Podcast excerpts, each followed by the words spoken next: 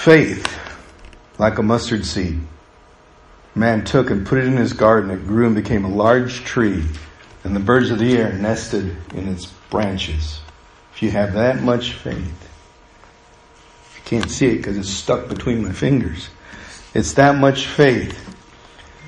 I want you to look at that seed every time you question if you have enough faith in your life or inside of you.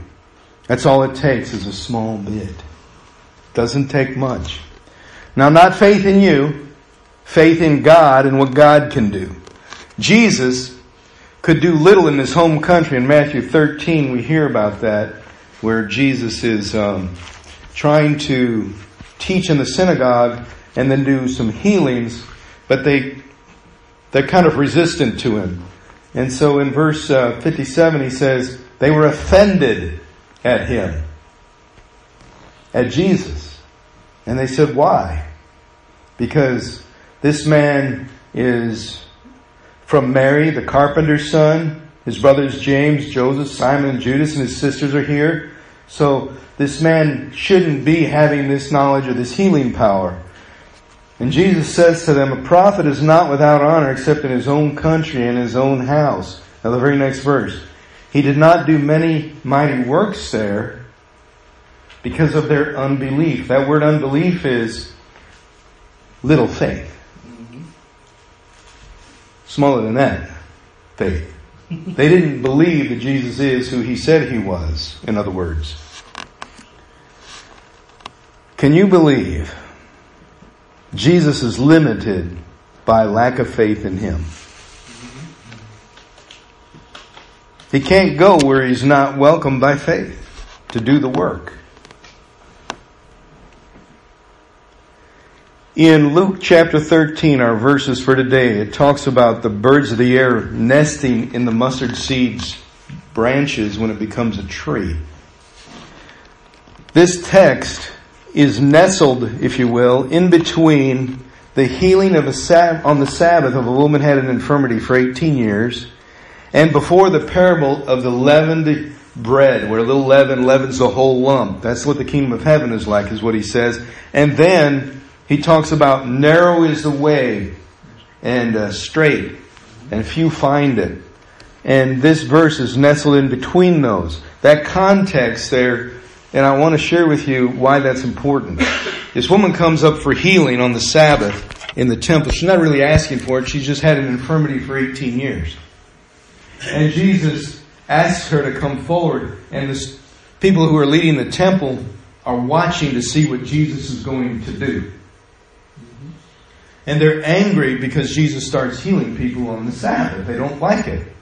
And uh, he uh, says this Think of it. What would honor God more? This woman who is the daughter of Abraham being healed on his holy day, who's had this infirmity for 18 years. What would give God more glory than on his day to see her healed?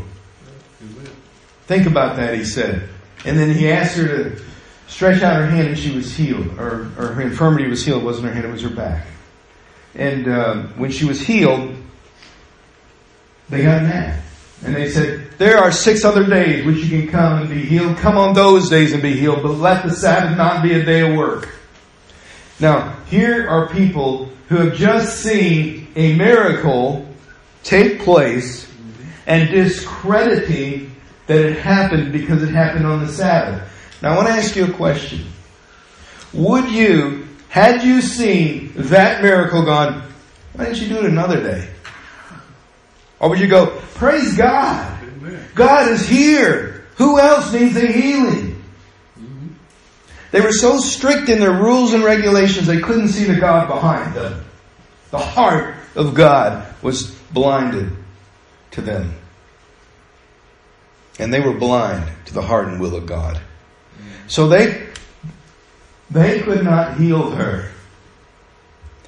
And here's the funny thing. They thought Jesus did it. He's a faith healer. He did it. Jesus didn't do that. The Heavenly Father did it. Jesus can do nothing without the Heavenly Father. He even says so on many occasions. So there she is, healed, and then The parable of the leaven is right after that. It says, a little leaven leavens the whole lump. That's what the kingdom of heaven is like. Put a little yeast in a bread, the whole thing becomes filled with yeast. It divides, it multiplies, it separates, and, and makes more and more and more. The thing that I share this with you is because the kingdom of heaven is something that you cannot understand how it moves and grows and changes. But once it starts its work, it begins to be contagious. It becomes effective when it works through everything that it's trying to work through. When Jesus, and this is what that verse passage and the one with the woman, this he says, and if you have faith like this, say to a mountain and be cast into the sea, it's like a mustard seed coming to a tree and the birds nest in its branches. Now Jesus is going to tell us in another passage about the mountain being cast into the sea with just a grain of mustard seed faith. But I gotta ask you a question. What kind of faith do these people have? If they thought that healing had to happen on every day but the Sabbath and God was limited, what did they believe about God? What did they think was true? That God was bound by rules and regulations? That God was limited by the laws that He created?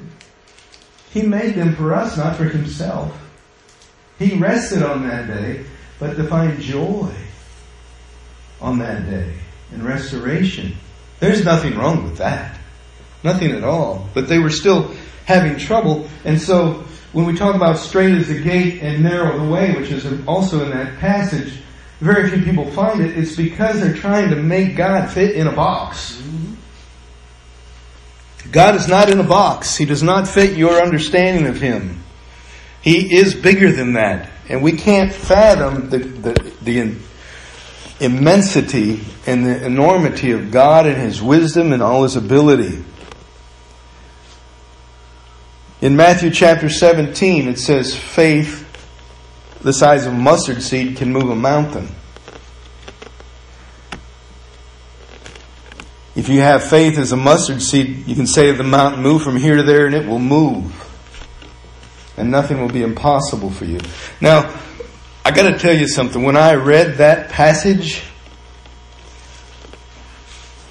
I was a young guy, and I thought, well, I've got faith.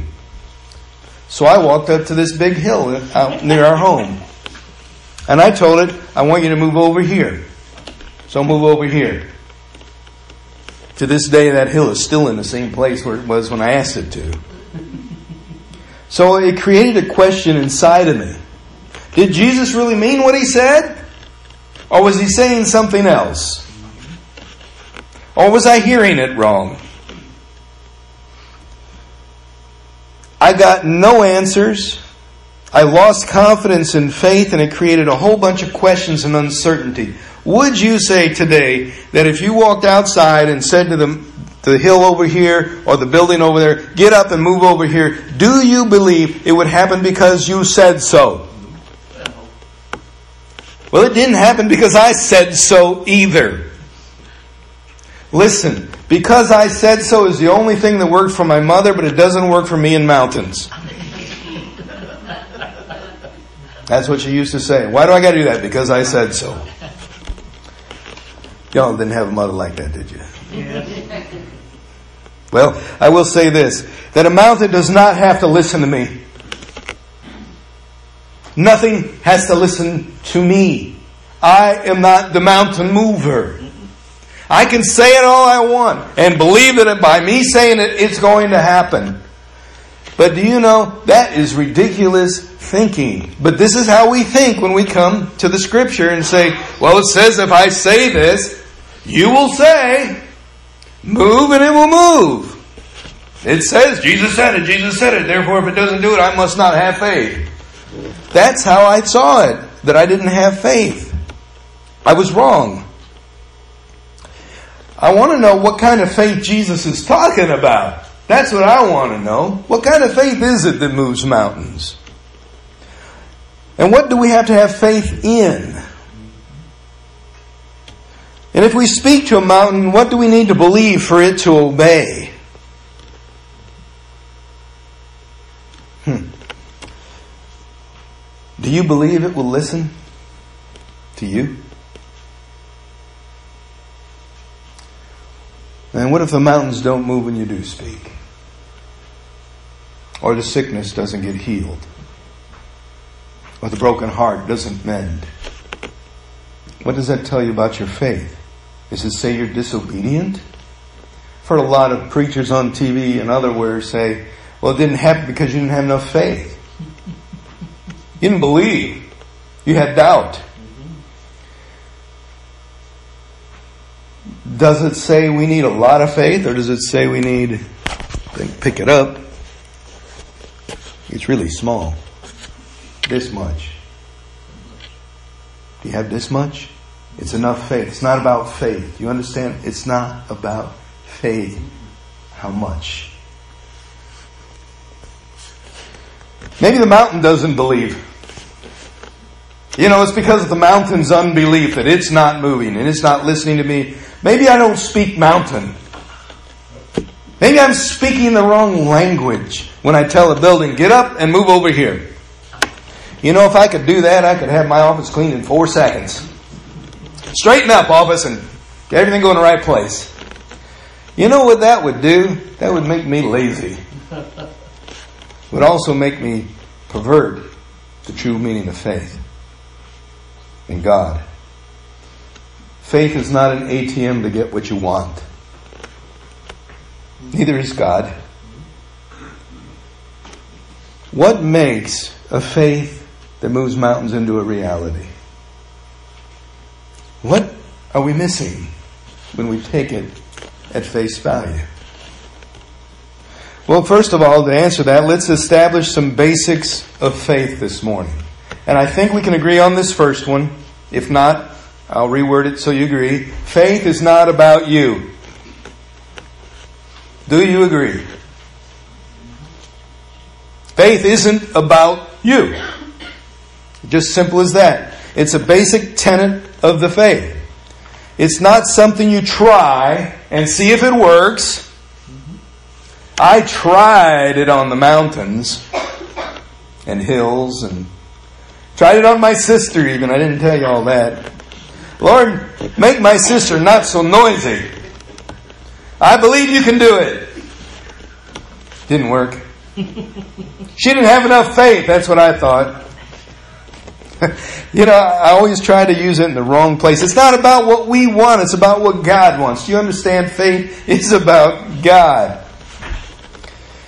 And the thing that you have to know about faith also is you have to have confidence in what you believe in, but not in your ability. Faith must have confidence, but not confidence in your ability. I can move a mountain one shovelful at a time. It's going to take me years. Mm-hmm. It's not about me, is it?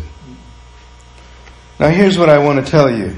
In Matthew 8 26, the disciples are in the boat.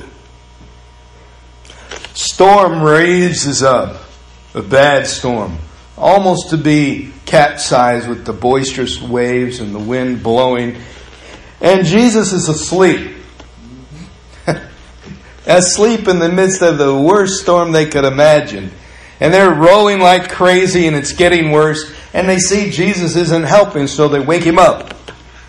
Do you remember the story? They wake him up and say, Don't you care that we're all going to die here? And Jesus looks around in verse 26, got it on the screen for you. He said, Why are you fearful, you of little faith?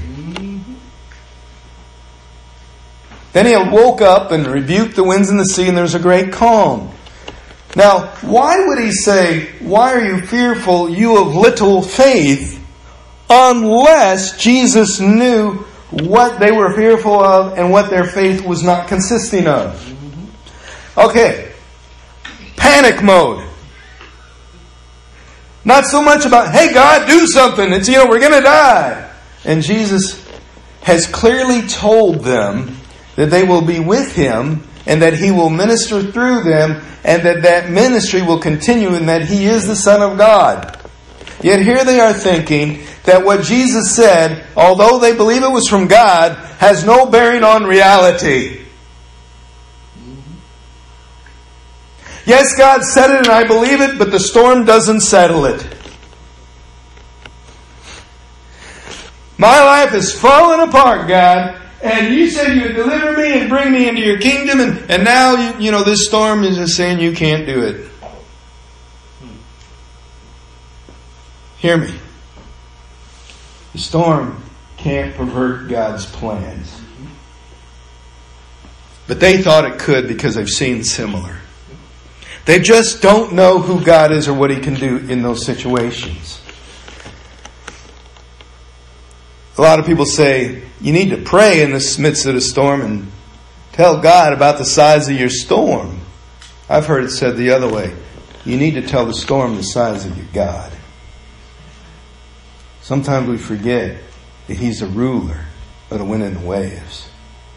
And these disciples did not understand God and Jesus the way we, looking back, can. However, when we look back at it, doesn't help us when everything's falling apart around us. There has to be something that says, God is bigger than this. And I am putting my confidence in what He's going to do.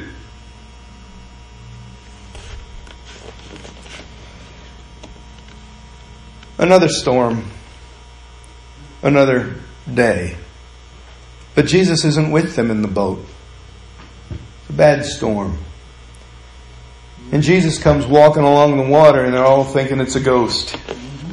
And Jesus says, Don't be afraid, it's me. Sure. You're walking on the water. Okay? Sure. Well, listen to this. This is after Jesus has calmed the wind and the waves a few chapters before it in Matthew. So here's the storm, and, Peter gets a little bold. I love this. You get this story and you'll see why it's so important. He gets a little bold and said, Lord, if it's you, tell me to come out in the water and the wind and the waves to you, and I'll come. And Jesus says, It's me. Come on, Peter. How many times do you need to hear God say, Come on? It's me, really. I am calling you to this. I really am. And we still question our ability and whether it's God or not. I promise you, you're not going to call yourself to something you don't want to do for God. God's going to call you to something you don't want to do for God. You won't do that. Yeah, God, I think I want to go to China and be a missionary. No, I don't. God, I don't want to do that. I'm not going to call myself to do that. But if God calls you to do it, you're going to go, well, I don't know that's God or not. Why? Because we think God's going to ask us to do things we don't want to do without giving us the desire to do them. So, Peter walks on the water. Thought Jesus was the only one. He did too. He walks out to him, and then Peter takes his eyes off Jesus and he looks at the calamity around him. In confidence, he's walking on the water. He's already doing the deed. He's already on faith, walking on water, and he looks around and goes, This shouldn't be happening. I can't, I can't do this. And he begins to sink. And so, there it is on the screen for you. What does Jesus say to him? He grabs him by the hand. And in verse uh, 31 of Matthew 14, he says to him this. Let me pull it up for you. I think you'll like this. And immediately Jesus stretches out his hand and catches Peter and he says to him, You have little faith. There's that little faith again. Why did you doubt? Doubt what? Doubt that he could do it? No. No. Jesus called him to it, and that's what he doubted that Jesus could really help him do it. He doubted his ability through Christ. When he took his eyes off of the one that called him to the world around, you always saw it to slip. I don't have enough faith to do this. Well, you're looking at that instead of God. Why do we do that? Because we've learned to distrust our own capabilities and not to trust God's. That's what happens. A little later in the book of Matthew, Jesus is fed 4,000 people with a few loaves of bread. and 5,000 with a few fewer loaves of bread. And it just so happens that there were leftovers from those few loaves of bread. Well, the disciples get on the boat with Jesus. Strange how all these things happen on a boat, but it seems that way. And they forgot to purchase bread for their meal. And so they're worried because Jesus is talking about being aware of the leaven of the Pharisees, and they're going, He's really talking about us forgetting the bread. we don't have enough bread. We don't have enough bread to feed everybody. Seven loaves wasn't enough to feed everybody, let alone five. Wasn't enough loaves to feed everybody. Of course not. But do you need to have a lot of loaves for Jesus to feed a multitude? So Jesus looks at them in Matthew 16 and says the following Why do you guys keep doing this to me? that's what I, that's not what he says, but I almost want to hear him go, oh my gosh, guys, can't you get this? But in, in 16 verses 8 uh, through 10, we find the rest of the story. Jesus, being aware of it, he said to them, You have little faith. Little faith. Why do you reason among yourselves? Because you brought no bread. Little faith. There it is again. Why is he saying because they brought no bread and they're afraid that they didn't have enough bread, that there's no faith there? It's because they failed. They're looking at their failure and not God's possibilities and God's power. They're still looking at themselves and thinking God is going to blame them for what they can't do. God's not going to blame you for what you can't do. He's not going to blame you for what you don't do. He's going to say, trust in me and I will raise you up to the next level of life in faith. So in the next verse, he says, and he, he reasons this out with them. Don't you understand? He's, it's, it's not really what he said. He said, you guys are a bunch of knuckleheads, what he said. guys are hard headed, little, you know, you just can't get it through your head. You're like talking to Mr. Potato Head or something. Don't you remember or don't you understand or remember the five loaves of the 5,000 and how many baskets you took up? Mm-hmm. Don't you remember, guys? Or the next verse? The seven loaves of the 4,000 and how many large baskets you took up. That's what he's asking them. Don't you see? You don't need to have enough bread. You can forget the bread. I am the bread. Do you not know me yet? Do you think it was just limited to land and not on the boat? What is your deal, guys? You don't have faith, and it isn't faith in the bread. It's faith in the one who's sitting there with you, who belongs to the Father, who calmed the seas, fed the 5,000, fed the 4,000, had Peter walk on the water, and they still don't get it. It's almost like he wants to go, wake up! Mm-hmm. I'm afraid though, if he was going to start doing that, I would have been shook to death by now. A lot of times. Frustrated. In Matthew chapter 6, before all this happens, he's on the Sermon on the Mount. This is great.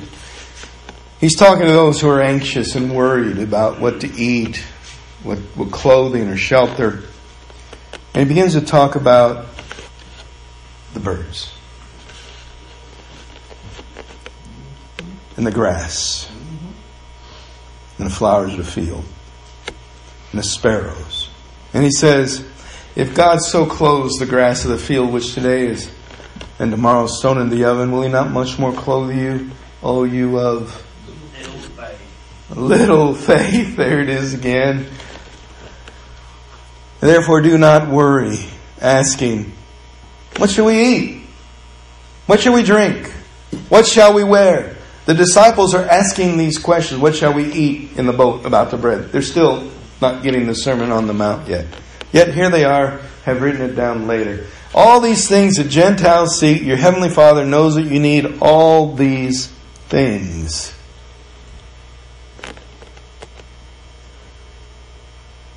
But seek first.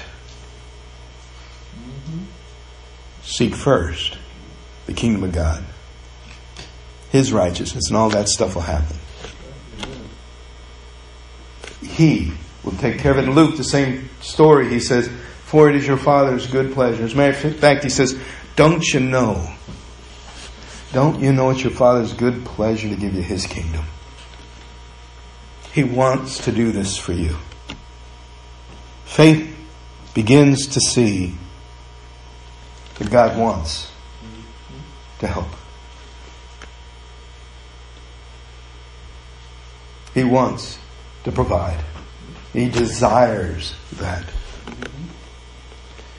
Next thing about faith you need to know is faith does not question what God can do.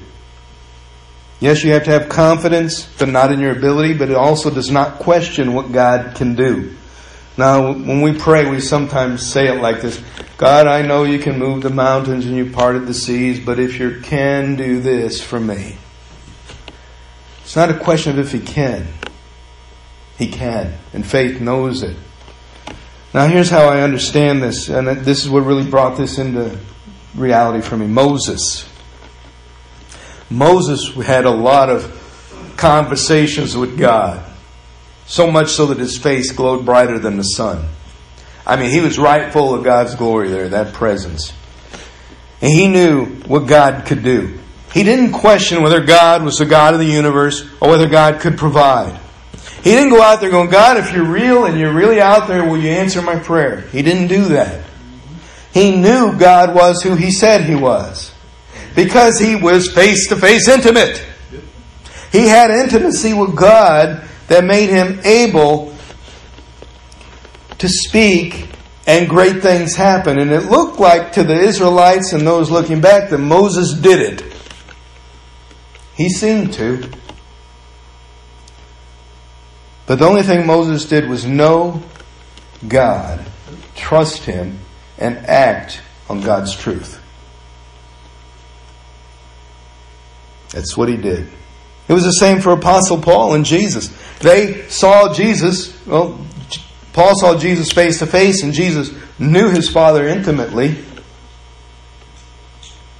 When you know who God is, when you're intimate with God, your faith gets into the proper perspective. It's not faith in things, but faith in God.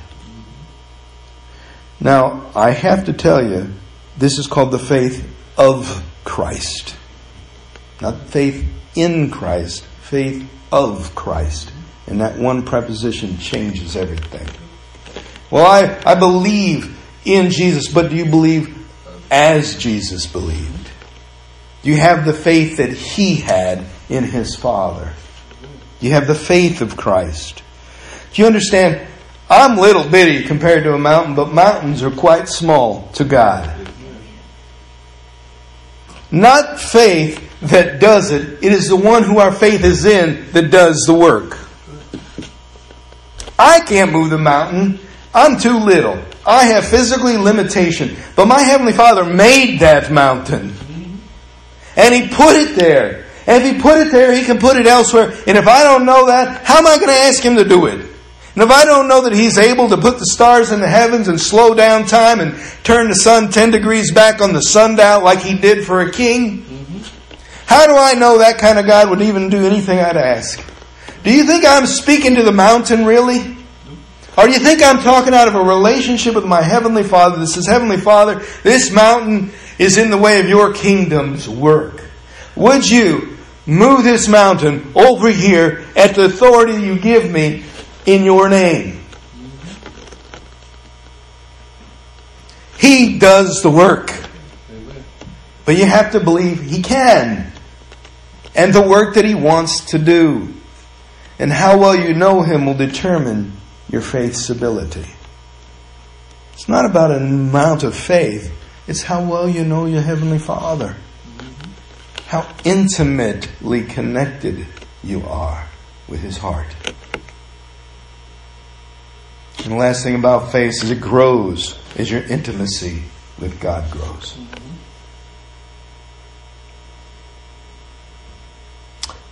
I met Jesus Christ for the first time, really, when I was 15.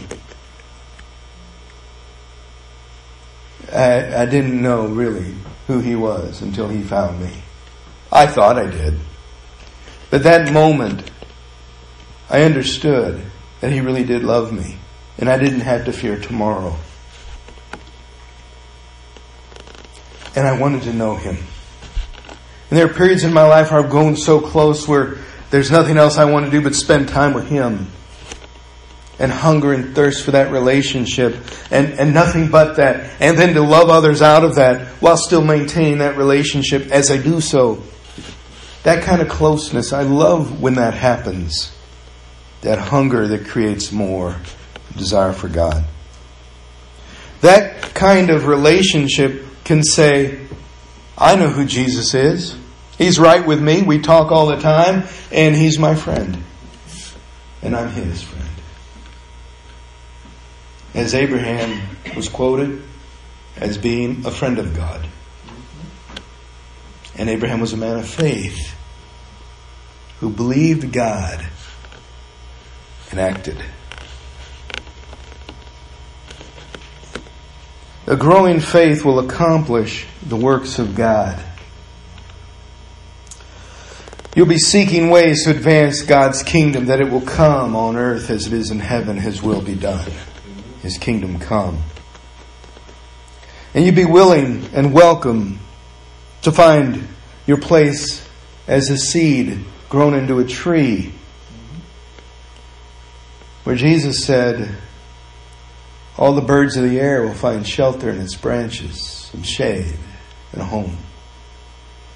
Now, I don't know if you understand the whole implication of that, but here's how I kind of break it down for myself. A little seed has nothing compared to the work of God. But that seed that little bit. Do you have that much of that little bit that you've been given today? Do you have that little bit? Then you have to put it into the soil of your relationship with God. Mm-hmm. Kind of like a muscle that grows. Mm-hmm. It has to be invested in, loved. And that seed is the relationship that you have with God born by faith. You don't need a lot of it. You just need to put it into use. To love it. And it's not like, well, I'm going to put my seed in the ground and water it. It's not what we mean. It means that I have a relationship with the Heavenly Father that Jesus Christ has opened the door for me to. And I'm going to live that relationship without in all I do and seek God's purpose and presence in the world around me. I'm seeking God in all I do. And guess what? I know God can transform any situation by just a single word. As a matter of fact, when He created the world, He said, Let there be light. He didn't say, Let there be light. He said, Light.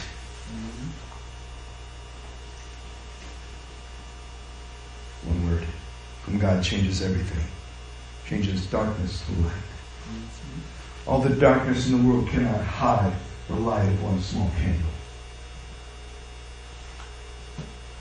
You are a candle burning, saying God is who He said He is, He will do what He said He will do, and I believe that.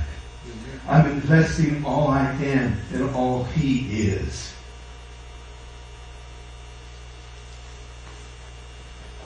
You ain't gonna start with much, do you? Do you have that much to invest in God? Do you? I can believe that much in God. And if you can, you have enough belief to change the world. And that's a good thing. Would you pray with me? Heavenly Father, sometimes we question, do I have enough belief? Do I have the right kind of faith? Heavenly Father, you didn't say kinds of faith, you said faith. But it's faith in you, the same faith that Jesus Christ had in you. Knowing that you're real, that you are who you say you are, and you will always be who you say you are. Thank you for that truth. Thank you for loving us today. Thank you for your Son. And this morning, Heavenly Father, may we draw near to you. And as we do, you will draw near to us. We resist the devil. The word says he will flee from us. And when we do so, Heavenly Father, you will lift us up, exalt us, and make our lives have significance for your kingdom. And Heavenly Father, that means you're doing kingdom work through us. We are incapable of it. But with you in us and through us, we are capable of all things. Through Christ. Thank you for that promise. And this morning may we embrace it with all we are. Amen.